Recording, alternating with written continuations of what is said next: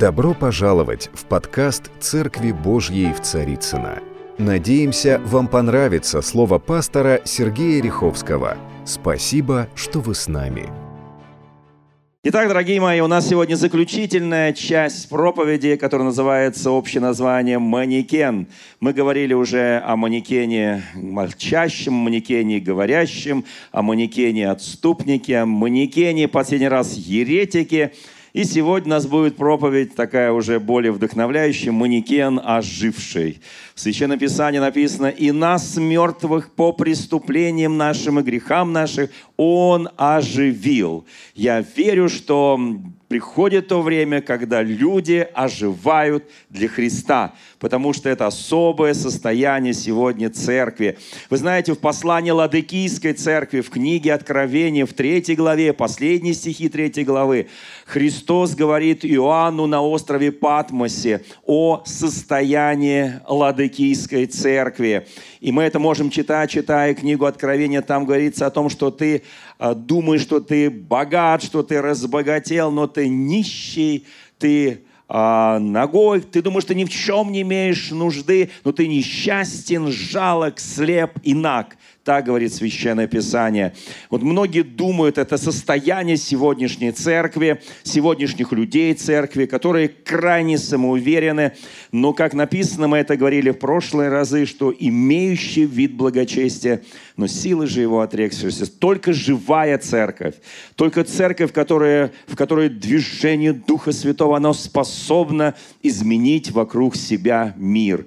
Я верю в это. Помните, мы говорили с вами прошлые разы э, высказывание Вильяма Бута, который жил на э, пересечении конца XIX века, начала XX века, и он сказал свое знаменитое изречение, которое я люблю использовать, что главной опасностью XX века станет религия, лишенная силы Святого Духа христианство без Христа, прощение без покаяния, спасение без обновления, покаяние без прощения, политика без Бога и небеса без ада. Вот это главные вызовы, главная опасность. Мы об этом с вами достаточно подробно говорили на прошедших воскресных богослужениях. И кто хотел бы это все внимательно изучить, послушать, э, рекомендую э, посмотреть э, предыдущие все наши богослужения, которые находятся на на сайте нашей церкви Божьей в Царицыно. Все это можно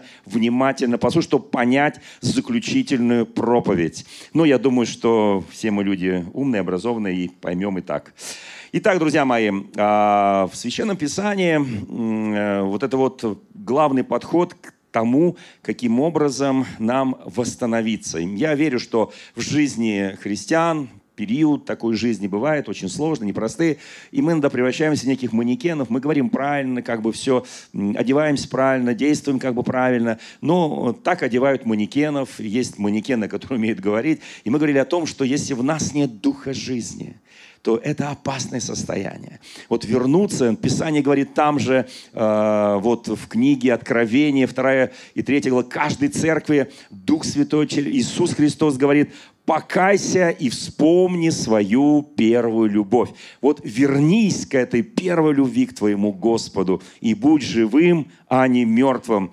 Это очень важно. Там написано, купи себе мазь, помажь свои глаза, чтобы тебе видеть. Купи себе бесплатно, естественно, вот белоснежные одежды. Возьми у меня золото огнем очищенное, чтобы тебе жить достойно в этой жизни. И Бог нам это предлагает все не за деньги, а бесплатно. Вот что написано в, седьмом, в седьмой главе Евангелия от Матфея. Хочу напомнить, здесь очень важные для нас слова. Здесь произошла некая такая э, дискуссия и, э, скажем, э, о том, каким образом узнают людей, насколько они верующие или неверующие. Помните, мы говорили из послания к Тимофею апостола Павла, имеющий вид благочестия, но силы же его отрекшиеся. И вот здесь более четко Иисус Христос в своей Нагорной проповеди, а мы сейчас говорим о Нагорной проповеди, говорит, как узнавать э, вообще тех людей, которые ну, реально живые,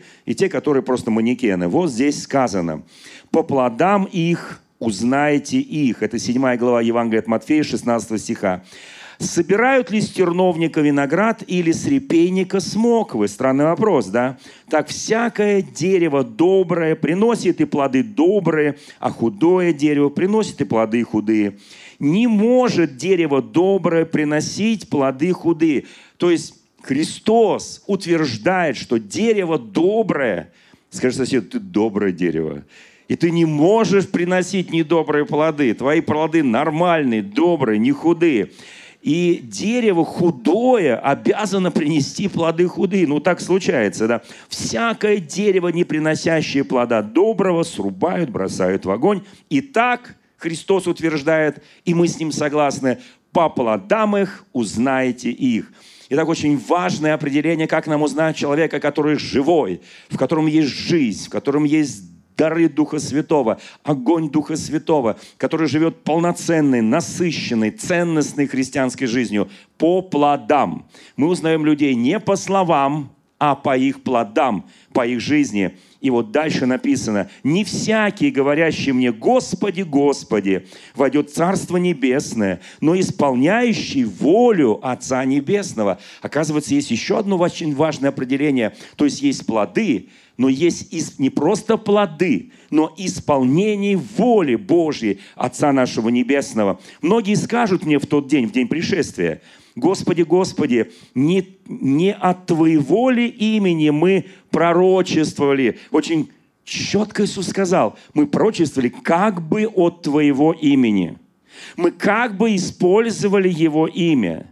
Да и бесов изгоняли не Твоим ли мы именем, не Твоим ли именем многие чудеса творили. Послание фессалоникийцам апостол Павел пишет о том, что придут многие, обольстят многих и будут творить ложные чудеса и ложные знамения, прикрываясь именем Господа нашего Иисуса Христа. И, второй, и когда Христос говорит 24 глава Евангелия от Матфея, 25 главы о своем втором пришествии, там написано, и ложными чудесами прелестят многих. И хотят прелестить особо избранных. Да? Поэтому, драгоценные мои, как очень важно приносить плоды – это очень легко увидеть. Вы знаете, мы тут сидим такие благостные все, святые, вот все с крылышками, все хорошо у нас, мы все такие, як ангелы Божьи, да.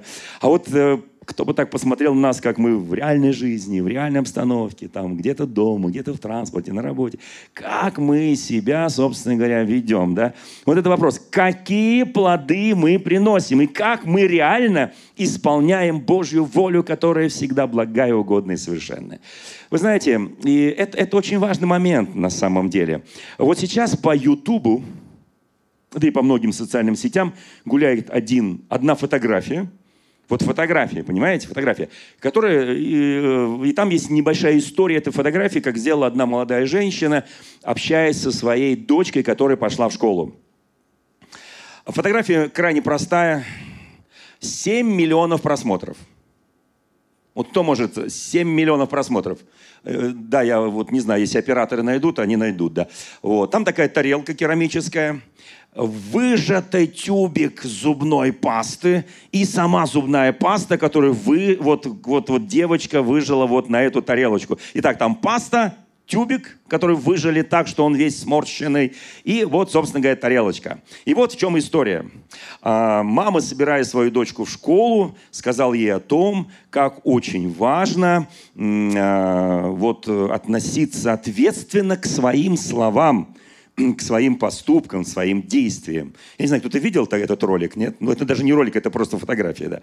Вот. И наставляя свою дочку, она попросила, она взяла, э, мама взяла, дала ей тюбик зубной пасты, положила тарелочку, и дочка выдави.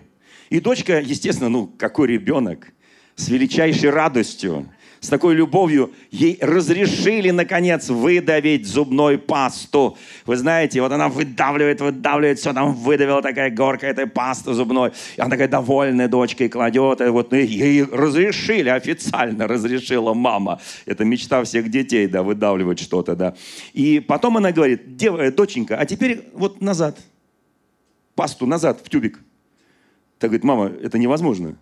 Это как это вот, как, как это в тюбик я могу, это тюбик, это, это же, это же вот, ну, это невозможно. Мама говорит, правильно, дочка, это невозможно. Мне не жалко этого тюбика, эту пасту. Ты внимательно слушай.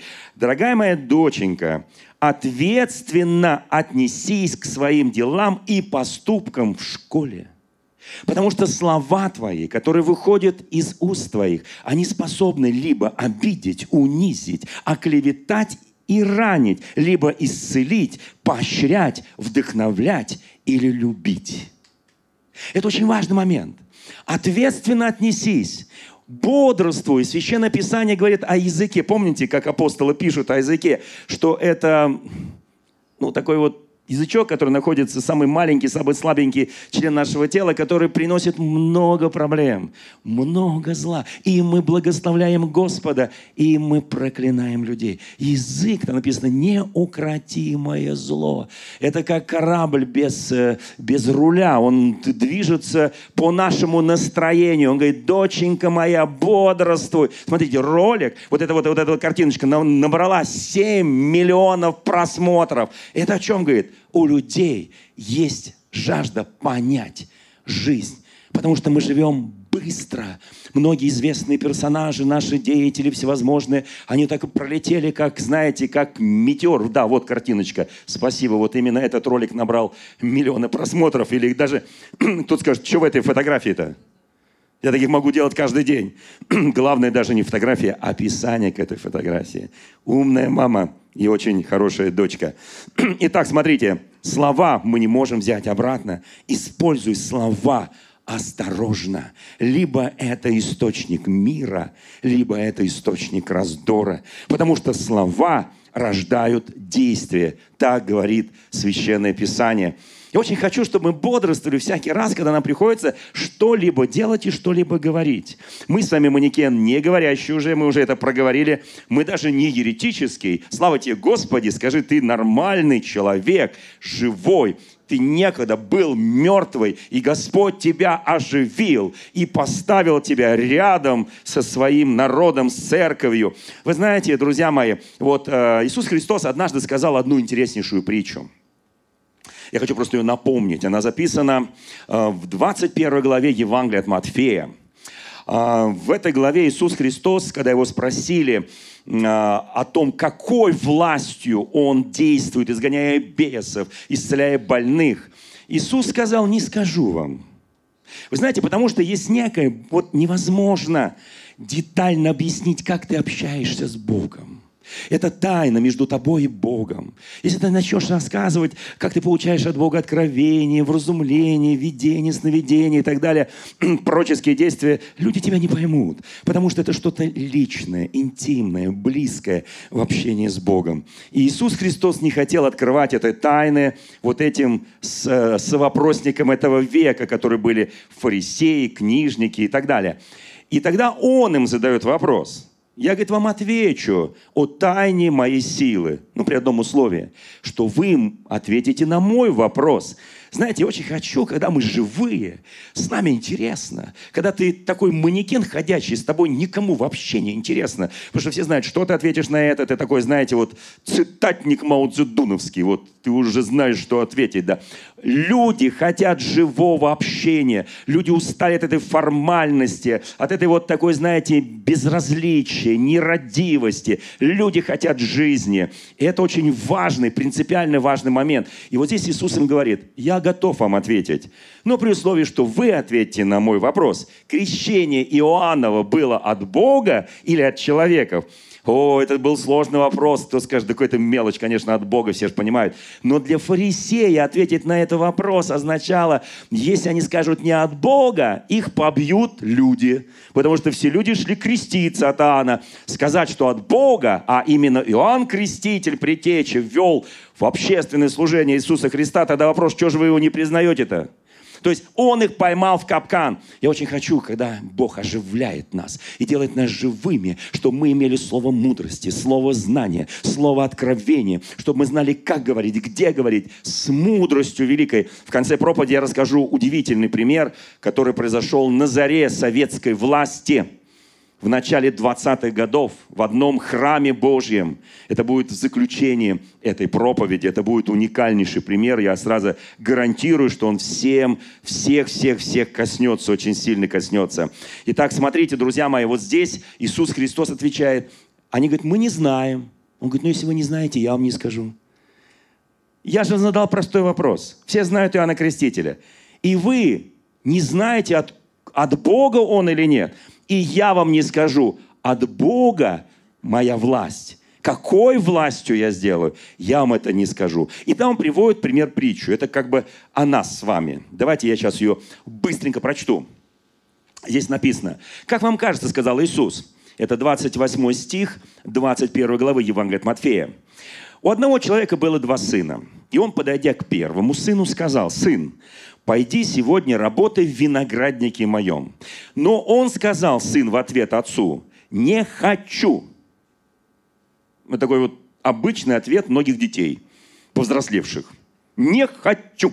Хватит мне быть рабом у тебя, папа. Не пойду работать твой, твой виноградник. Вот иди работай свой виноградник. Это не мой виноградник, я уже вырос, да. Не хочу. Но дальше Писание говорит, а после, раскаявшись, пошел. Вы знаете, вот это вот манекен оживший. Он стал таким манекеном, знаете, он знал все правильные ответы, вопросы. Он говорит, не пойду, папа. Но Бог его начинает оживлять. И он оживает, и он раскаивается, и идет, делает то, что попросил папа. Дальше. Папа подходит к следующему сыну говорит, сыночек, второй сын, и пойди поработай в мой виноградник. Тот сказал, иду, государь мой. Знаете, есть такие дети, которые тебе так мягко стелят, но при этом ничего не делают. Иду, мой государь, иду, мой папочка. Я, конечно, все это сделаю. И раз подворотню. И Писание говорит, не пошел. Не пошел. И тогда Иисус Христос задает вот этим совопросникам века сего очень важный вопрос. Он говорит, смотрите, который из двух сыновей отца исполнил волю отца. Говорят ему, первый. Иисус говорит им, истинно говорю вам, что мытари и блудницы вперед вас идут в Царство Божие. Вот что он сказал – Люди, которые изранены, которые, казались, бы мертвы по своим грехам и преступлениям, они быстрее реагируют и становятся более послушны Богу, хотя вначале отказываются следовать за Иисусом Христом и отказываются слушаться. Они вдруг оживают, как тот разбойник ожил на кресте и сказал, «Помяни меня, Господи, в царстве Отца Твоего». Вот он пример ожившего манекена. То есть человек жил как хотел, делал что хотел, поступал как хотел, по своим похотям, прихотям, но вдруг что-то пришло, и проявилась совесть его, и он отреагировал и сказал, папа, я ожил, как тот блудный сын, помните, да, который вернулся, и папа говорит, он был мертвый, а ныне ожил, он воскрес. Я очень хочу, чтобы каждый, кто формально служил нашему Господу, он стал живым христианином, ожившим христианином. Вы знаете, по-другому никак, потому что есть процесс наоборот. Позвольте мне рассказать один пример – история написания величайшим художником эпохи Возрождения Леонардо да Винчи, знаменитое произведение «Тайная вечеря», которое написано э, в домовой церкви одного из известных э, герцогов э, миланских, Сфорца, это был такой герцог, они жили конец 15 э, века, так давно все это было, да. Послушайте, именно эта картина э, началась, э, он начал писать ее Леонардо да Винчи в 1495 и закончил в 1498. Он писал ее три года. О, Господи, картина великолепна, написана на стене. Чтобы ее увидеть, ее размеры удивительны. 8 метров 80 сантиметров в длину – 4 метра 60 сантиметров в ширину. Чтобы ее увидеть, нужно отойти. Она написана на стене. Чтобы ее увидеть, нужно отойти. Конечно, с нее много копий, много списков, да, уже картинных. Чтобы ее увидеть в оригинале, нужно отойти на 9 метров и подняться на высоту 3,5 метра. И тогда ты увидишь в объеме всю эту картину. Величайший Леонардо да Винчи писал эту картину как картину своей жизни. Эта картина самая известная в мире. Если вы взглянете на эту картину, вы можете увидеть там даже самого Леонардо да Винчи, потому что с себя он писал портрет одного из апостолов, которые там изображены. Вы можете, а вот теперь я скажу, что вы можете увидеть, что можете не увидеть. Заказал эту картину, по просьбе своей умершей супруги Беатриче герцог Миланский а, Сфорц, который вел разгульный образ жизни, который пьянствовал, гулял, но при этом безумно любил свою супругу. И она, зная о его разгульной жизни, она очень страдала, она была крайне благочестивой женщиной. Она очень страдала, и она умирает преждевременно. И он закрывается на 15 дней в своем дворце, этот герцог. И он 15 дней ищет лица Господа. Когда он выйдет из этой комнаты, он больше никогда не будет распутным и беззаконным. Там Господь его восстановил в тишине 15-дневного общения с Богом. И этот развратный, распутный человек становится добропорядочным, праведным и благочестивым. И он вспомнил просьбу своей жены, которая просила его все эти годы, чтобы дать задание Леонардо да Винчи, чтобы он написал «Тайную вечерю». И он находит этого великого художника и просит, как последнее завещание своей супруге, чтобы он сделал в его домовой церкви вот эту огромную прекрасную картину и просит еще кое-что, чтобы... Кто, кто видел эту картину? Все видели эту картину? А, огромное число фресок везде, списков, но это всемирное. Это, этой картине пять веков. Услышьте меня, пожалуйста, пять веков. Я не знаю, сколько она стоит. Она, по-моему, вообще бесценная. Никто не знает, сколько она стоит. Вот. И, и знаете, вот там Христос, э, в том, если, если смотреть на эту картину, то слева от него Мария Магдалина. Кто, кто помнит эту картину? И вот это портрет жены этого герцога. Мы теперь навсегда запомнили ее лицо. Он писал с какого-то медальона ее лицо. Вот из-за плеча Христа выглядывает человек. Это сам Микеланджело. Вернее, сам э, Леонардо да Винчи, простите меня. Вы знаете, там все образы. И первым образом он решил писать Христа. И он ходил по храмам, он смотрел на богослужениях, он смотрел хоры, которые поют. И он однажды увидел одного юношу, который с его точки зрения, с точки зрения Леонардо да Винчи, больше всех в его представлении был похож на Христа. И он подходит к этому юноше благочестивому и очень такому, знаете, вот, вот э, одухотворенному, говорит, я хочу с тебя писать портрет Христа. Тот соглашается в глубокой кротости, смирении, и он пишет этот портрет. Вот так появился портрет Христа. Потом проходит еще два с половиной года, он пишет портреты всех апостолов, затем он ищет последнюю натуру, с которой он будет писать портрет Иуды. Он решил оставить это на самое последнее, последний образ. И он ходил по всяким там пивнушкам, трактирам, кабакам. Он искал какого-то опущенного, спившегося человека, который в его представлении похож на Иуду. И однажды он видит, как из трактира он уже потерял надежду найти этого опущенного человека, на котором и на лице, в одежде все написано, что человек ну, полностью Иуда. И он однажды он видит, как из кабака, шатаясь, выходит человек в рваной одежде с какими-то ужасными гримасами, и сходу его там выталкивает, он падает в яму отхожую и лежит в этой яме. И Леонардо да Винчи понимает, вот он образ Иуды, опущенного человека, который потом повесится после Голгофы. Он подходит к нему, говорит, хочешь заработать? Он говорит, хочу, хочется выпить. Идем со мной в мастерскую. Он приводит его, и некоторое время пишет и пишет с него портрет Иуды. И вы знаете, когда тот приходит в себя, через некоторое время, он говорит, уважаемый художник, я был здесь. Тот говорит, нет, я художник. Я знаю все лица в своем городе. Вы здесь никогда не были и не могли быть. Я был здесь три года назад. Вы с меня писали портрет Христа. Я тот юноша, благочестивый, с того хора. Послушайте, за три года он опустился. Он опустился и превратился в ничто. Превратился в образ Иуды. Моя проповедь сегодня другая. Я хочу, чтобы те, которые думают, что уже никакой нет надежды. Я понимаю, что Иуда погибнет, Иуда повесится, но Петр тоже отрекался от Христа, но Иисус от него не отрекся.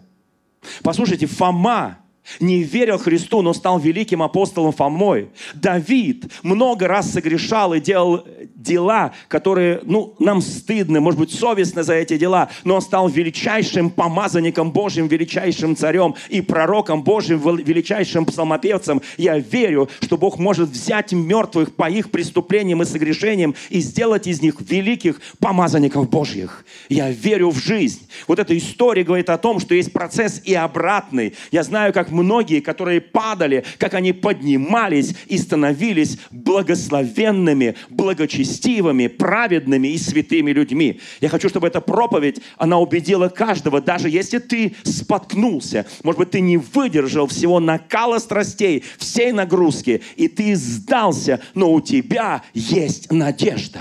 И надежда никогда не умирает. Я верю в это. Слушайте, друзья мои, это удивительная, удивительная история. Я очень хочу, чтобы мы понимали, вот в этой истории есть э, самое главное – Христос, который нас спасает.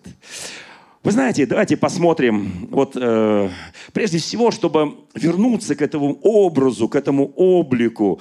Я потом в следующее воскресенье начинаю целую серию проповеди, которая основана на одном месте Священного Писания, которая будет отсекать все наносное, все языческое, все, все что, что при, пришло в христианство и сделало его таким полуживым. Я хочу проповедовать на тему, что един посредник между Богом и человеком, человек Иисус Христос. И здесь слово «человек», Иисус Христос стоит не просто так. Мы знаем, что Он Бог, Он третья личность Святой Троицы, Бог един. Но послушайте, там написано «человек Иисус Христос», потому что мы заслонили себя многими человеками, мы окружили себя многими человеками, которые за которые закрыли образ Иисуса Христа. И мы не видим этот образ Иисуса Христа, потому что но Писание говорит, что есть единственный посредник. Мы с вами будем следующее богослужение касаться. У нас будет множество примеров, мы которых будем показывать, как нельзя поклоняться тому, чему нельзя поклоняться, как нельзя использовать в качестве посредников того, чего нельзя использовать,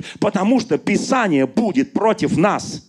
Я хочу, чтобы мы однажды сказали, Господи, где мы Тебя видели? Вспомните Евангелие от Матфея. Он говорит, когда я был в темнице, вы были там. Когда я был наг, вы одели меня. Когда я был голоден, вы накормили меня. И так далее, и так далее. Я, вы там. Вы знаете, мне очень понравилось, как один богатый неверующий человек, который атеист, безбожник, пришел искушать одного святого и говорит, ответь мне, если такой умный, вот ваш Бог, он такой всемогущий, вездесущий, он наполняет собой вселенную. Скажи, пожалуйста, я я производитель текстиля, я один из самых крупных, э, как это сказать, капиталистов, таких вот производителей. Сколько метров, сколько километров, сколько сотен километров мне нужно ткани, чтобы одеть Господа Бога?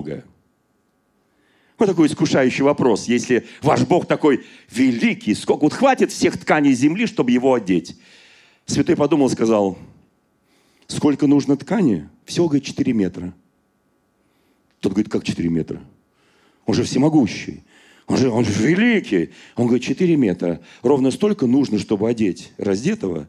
4 метра ткани, чтобы сделать ему одежду. Потому что то, что вы сделали одному из малых сих, Господь сказал, вы сделали мне. Также можно накормить Бога, накормив одного голодного. Кто знает об этом? Посетить одного заключенного. Писание говорит. Слушайте, давайте мы как-то Писание приземлим к нашим человеческим потребностям. Тогда для нас понятен будет Бог. Потому что Иисус Христос на горной проповеди говорил нашими образами, понятными нам. Итак, смотрите, многие из нас давно идут за Господом. Я сейчас даже говорю не тем, которые делают первые шаги. Вы блаженные просто, потому что для вас все братья и сестры – это ангелы с крылышками, все летают, все славят Господа, все такие благочестивые, все отлично. Слава Богу, пусть так и будет. Я только за. Но иногда в жизни встречаются э, христиане, которые, которые уже устарели, которые одрехлели. Я сейчас не о возрасте говорю, я сейчас не о физическом состоянии. Я говорю о духовном которые уже, знаете, потеряли... Вот, знаете, знаете, что теряет христианин, когда он становится, превращается в такое страшное существо? Он теряет те пророческие слова, которые были ему сказаны в его жизни, для его жизни, со страниц Священного Писания, с проповеди в молитвах, в откровениях, через помазанника Божьего. Вот я хочу, знаете, такой оживший манекен. Это человек, христианин, который вспомнил, откуда он не спал, вспомнил свою первую любовь и вернулся к тем откровениям, к тем пророческим словам, которые он давно забыл. Э, я скажу откровенно.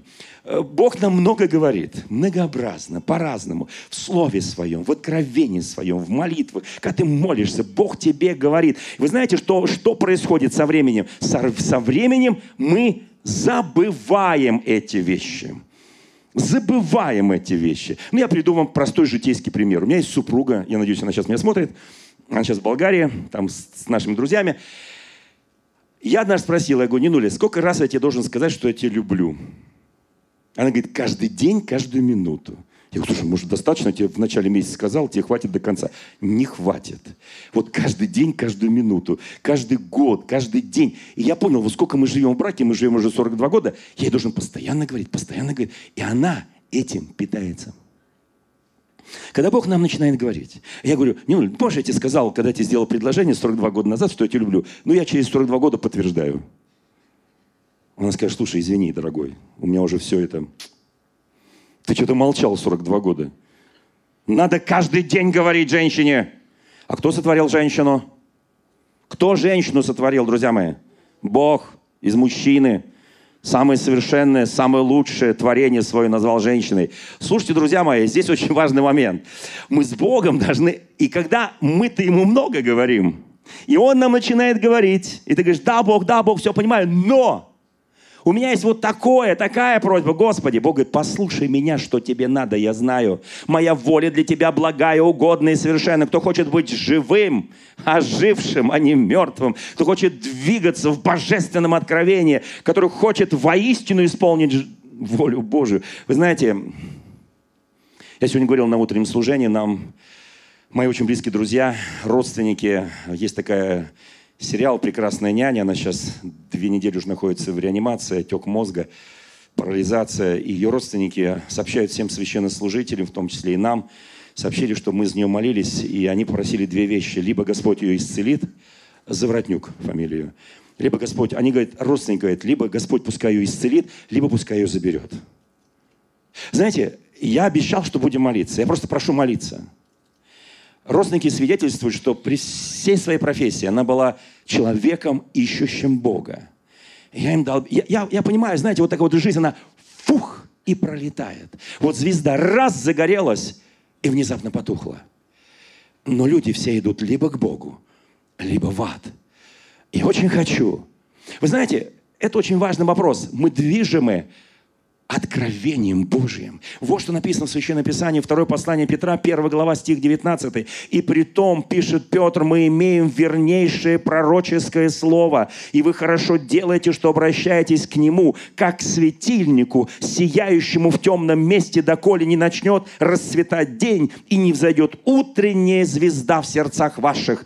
Аллегория Священного Писания такова, что слово сочетание «утренняя звезда» — это Иисус Христос, который дарует нам день. Пока Иисус Христос не взойдет в сердцах наших. Но я даю домашнее задание. Кто любит не астрологию, а астрономию? Астрологию, надеюсь, мы, когда стали христианами, больше не любим. А вот астрономию любим. Какая звезда называется астрономами утренней звездой? Она всходит на небо утром рано, самая первая. И она ярчайшая звезда. И она называется утренней. Это домашнее задание. Так вот, Священное Писание сравнивает эту утреннюю звезду с Иисусом Христом. Без Него у нас не будет дня. Без Него мы будем ходить во тьме. Мы имеем наивернейшее пророческое слово. И Писание говорит, хорошо делайте, что прибегаете к этому откровению. Потому что а это, это жизнь наша. Друзья мои, я очень хочу, чтобы каждый нас оживил пророческое слово, которое мы давно забыли. Я хочу, чтобы мы оживили. Для этого нужно читать Писание. Для этого нужно молиться. Для этого нужно общаться. Для этого нужно не только приходить в воскресенье в церковь, но быть в домашних общениях, в домашних группах. Для этого нужно молиться с теми людьми, которые имеют духовные дары, пророческие действия, видение, сновидение, откровение, чтобы получать лично от Бога, общаясь с Ним на каждый день божественное Слово. Я очень хочу, чтобы так было. Вы знаете, в первом послании к Тимофею, в первой главе, 18 стихом написано, «Преподаю тебе, сын мой Тимофей, сообразно с бывшими от тебе пророчествами». Он говорит, я тебе преподаю не что-то новое, а то, что Бог тебе уже говорил. Это был молодой ученик апостола Павла, тоже апостол. Он говорит, как завещание тебе преподаю. Не просто, чтобы ты помнил их, но как завещание, чтобы ты воинствовал согласно с ними, как добрый воин. Чтобы ты не просто получил откровение и сказал, о, какое хорошее откровение. О, Господи, какие у тебя планы на меня. Прям благодать какая-то. Теперь я понимаю, Бог, что ты от меня хочешь. Спасибо тебе, Господи. Но я как тот сын, которому ты сказал, иди делай. И ты говоришь, да, государь мой, пойду делать, а сам в подворотню исчез. Господи, я хочу быть как тот сын, который противился, противился, но потом раскаялся и сделал. Я хочу. Послушайте, я не просто получаю откровение, я воинствую, как добрый воин Христа в соответствии с этими откровениями. Кто понимает разницу? Получил, сложил там по полочкам, пыль вытер, все там лежит. Я иногда прихожу к некоторым домой, вижу, стоит Библия, Библия, там все, вот такая пыль. Слушайте, это жизнь. Это проецирование жизни, потому что жизнь течет быстро. Очень быстро. Это кажется, что долго. На самом деле быстро. Вот что здесь написано. «Преподаю тебе, сын мой Тимофей, с бывшими о тебе пророческими, как завещание». Все знают слово «завещание»? Как последнюю мою волю от меня тебе. Чтобы ты воинствовал, какое слово хорошее, да, согласно с ними, как добрый воин, имея веру и добрую совесть, которая не... Знаете, когда у нас нет совести доброй, мы становимся бессовестными, как некоторые, отвергнув, потерпели кораблекрушение вере. Все знают, что такое кораблекрушение веры? Это когда твой корабль гоняет без тормозов. Когда сломан руль. Когда сломан руль. И ты нарываешься на какую-нибудь мель или на какой-нибудь остров, либо куда-то еще. Я очень хочу, чтобы у нас было водительство Духа Святого. Мы сегодня будем в конце, вот сейчас у нас уже, мы подходим к завершению этой проповеди, скоро уже будем молиться. Но я же, помните, обещал в конце рассказать одну историю. Помните, слава Богу. Помните, слава Богу. Да, между прочим, друзья мои, я очень благодарен. У нас как раз здесь сейчас присутствует бабушка нашей Елены Боголюбовой. Вот. Ну, в смысле, мама, мама, мама. Да, свекровь, да. Бабушка, свекровь. Бабушка детей, да, свекровь. Вот, помните, тогда я говорил, что очень многие общественные организации, я в том числе, мы восстали против этого беззакония, которое сделали некоторые власти по отношению к ее невестке, по отношению к ребенку.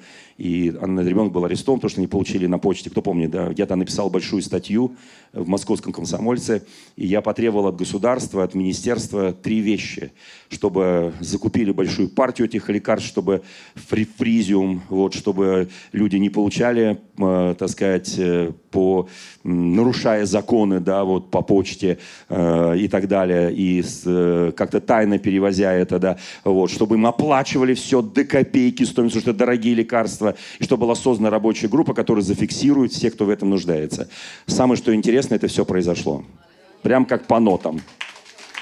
И в этом я очень благодарен всем за молитву. И мы социально ориентированная церковь, мы не имеем права молчать там, где совершается социальное зло, социальное нарушение социальных норм в нашей стране. Я верю, что у церкви есть сегодня голос. И таких, как мы в России, около пяти тысяч церквей, только официально зарегистрированных, примерно 10 тысяч без формы юридического лица. Я верю, что все христиане России, они вместе, защищая народ, чтобы было сбережение нашего народа. Я очень благодарен Богу. Теперь я обещал э, вот эту историю Она по-разному написана у разных авторов, которые были свидетелями этой истории, которые слышали от своих дедушек и бабушек. Они по-разному ее писали, потому что действие происходит в 20-е годы. Кто жил в 20-е годы, поднимите руку. 1900 какой-нибудь там 25-й, 26-й. Никто не жил? Нет? Никто, слава богу. Значит, мы с вами современные, молодые и так далее. Но э, люди, которые присутствовали на этом богослужении в одном из храмов, между прочим, храм православный был, да, вот, они написали эту историю они были свидетели этой истории. И они каждый по-своему ее описал. Я сейчас опишу так, как описал один из тех, э, который там, ну, скажем, присутствовал, да, и был свидетелем этой истории. Идет богослужение в храме Божьем. Батюшка ведет службу. В этот день у них должно состояться было крещение. Есть пару людей, которые готовились к крещению – и уже под конец как бы э, богослужения они хотят совершать крещение. Это были времена жесточайших гонений на церковь, когда храмы уничтожались, взрывались, священники всех конфессий христианских, включая моего отца, потому что мой отец был трижды репрессирован как священнослужитель люди находились в ГУЛАГе. Это были жесточайшие гонения на церковь.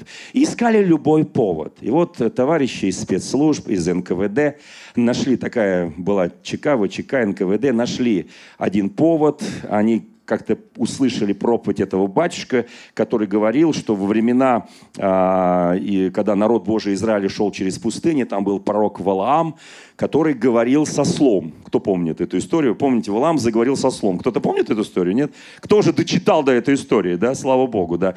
И вот он так по-серьезному с ним говорил, вот, э, осел говорит, ты что, меня бьешь? Он говорит, да еще мало, еще вдарю тебе, потому что ты меня чуть не убил тут. Ну, то есть такой вот э, э безумный, так сказать, непонятно чего в данном случае ради, да. И вот они, товарищи НКВДшники, приводят в конце богослужения перед крещением козла – кто видел козла живого? Поднимите руки с рогами. Козел, козел, бе, вот этот. Вот он... Нет, москвичи не все видели козлов, есть только зоопарк. Вот. Ну, кто-то видел, да, вот, козла. Они приводят, приводят козла. И они ждут, пока богослужение закончится, и батюшка уже приступит к крещению. Только батюшка закончил службу, он говорит, подождите, батюшка, секунду, у нас тут к вам предложение. Они хотели найти повод и спровоцировать батюшку, чтобы он пошел на этот повод. Они его искушали и соблазняли, чтобы он сделал кое-что, после чего они закроют эту церковь, или сама церковь сама закроется. И они говорят, батюшка, у нас тут есть кандидат на крещение. Мы тут с ним поговорили, послушав вашу проповедь в прошлое воскресенье, где вы говорили, что святые говорят с козлами, э, вернее, с ослами. Но осла не нашли, есть козел. Мы тут с ним поговорили, поговорили, поговорили. И козел нам сказал свое желание, что он хотел бы креститься. Поэтому, батюшка, как вы сейчас вот эти крестите там, которые у вас в очереди, да, вот, пожалуйста, потом крестите вот этого козла. Они знают закон церкви, что если будет в здании церкви, православной имею в виду, будет крещен, животное, то храм должен быть закрыт епископом. То есть они прекрасно знают. Они идут на провокацию, не послушается, закроют сами. Послушается, само священное начале его закроет. То есть они идут на беспроигрышный вариант. Батюшка посмотрел, народ опешил, который стоял в храме на молитве. Батюшка говорит, хорошо, я крещу его, но вначале мне нужно его исповедовать. Раз вы говорите, что он говорящий, он с вами тут поговорил, сказал свое желание, я должен его исповедовать. Они говорят, ну, раз должен, тогда нужно перед крещением исповедовать. Они подводят его к нему, к батюшке. Батюшка говорит, а вы отойдите подальше, я буду с ним исповедовать его буду. И батюшка начинает его исповедовать. И, хри... и вот этот вот а, козел э, временами начинает э, вот, а, блеять, там, блеять. То есть, понимаете, да? И они понимают, что они с ним, а, батюшка с ним разговаривает, его исповедует. Уже проходит 15 минут, эти товарищи говорят, ну, слушайте, хватит уже, уже вы исповедовали, сколько, сколько он там грехов-то мог сделать за свою козлиную жизнь. Вот. Батюшка говорит, да, все, он исповедовался, но, вы знаете, могу вас огорчить, козел не хочет хочет, чтобы я его крестил. Он прям так и сказал, не хочу. Они говорят, как не хочет козел, чтобы вы его крестили? Он говорит, очень просто, потому что он хочет вступать в комсомол. А крещенных туда не принимают.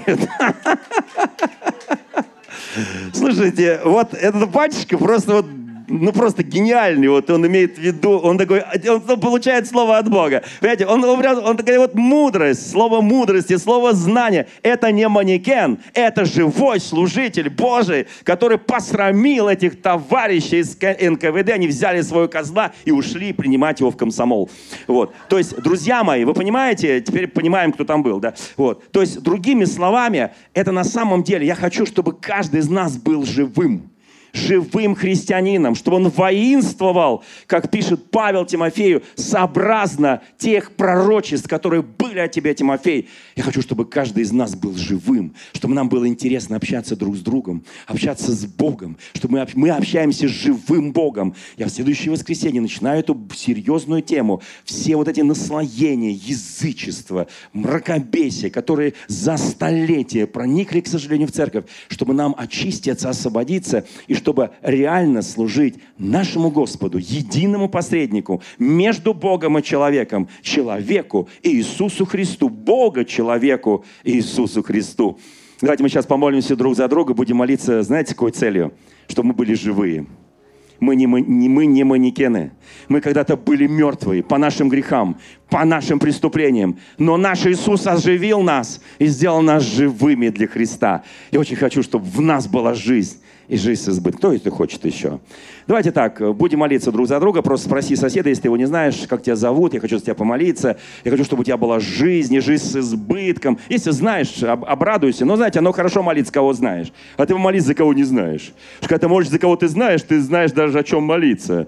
Что ты знаешь там все его фокусы, да. Вот. А ты вот просто, может быть, Бог для тебя через тебя что-то проговорит сейчас. И скажет что-то очень важное этому человеку, которого ты не знаешь. Поэтому так легко молиться за кого знаешь. Ты ему можешь можешь все спорочествовать, потому что ты все знаешь. И это будет не очень сильное порочество, поверьте мне. Сильный тогда, когда ты ничего не знаешь, но говоришь, имея откровение свыше от нашего Господа. Скажи, я живой, я живой. Дорогие друзья, спасибо, что были с нами. И до встречи на следующей неделе на подкасте «Церкви Божьей в Царицына.